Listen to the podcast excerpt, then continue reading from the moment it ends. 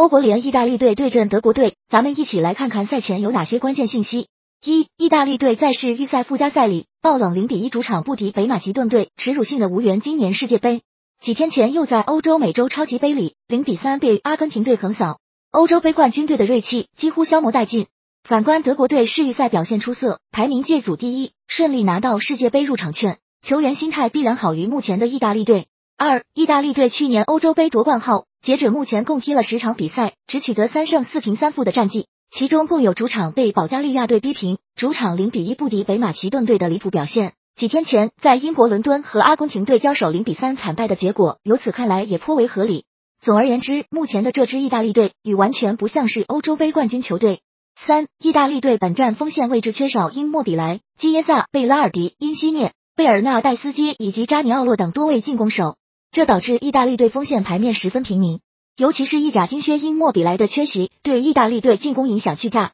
他本赛季意甲联赛打进了二十七球之多。四，德国队后卫线缺少不少干将，老将胡梅尔斯在欧洲杯结束后淡出国家队，埃姆雷、詹、哈斯滕伯格、戈森斯、巴库以及金特尔也无缘本期德国队大名单。总体来看，德国队的后卫线配置比较一般，与其中前场差距偏大。五，弗里克在去年欧洲杯结束后开始执教德国队。截至目前，他只带德国队踢过一场强强对话，客场对战荷兰队，结果战成一比一平，表现只能算中规中矩。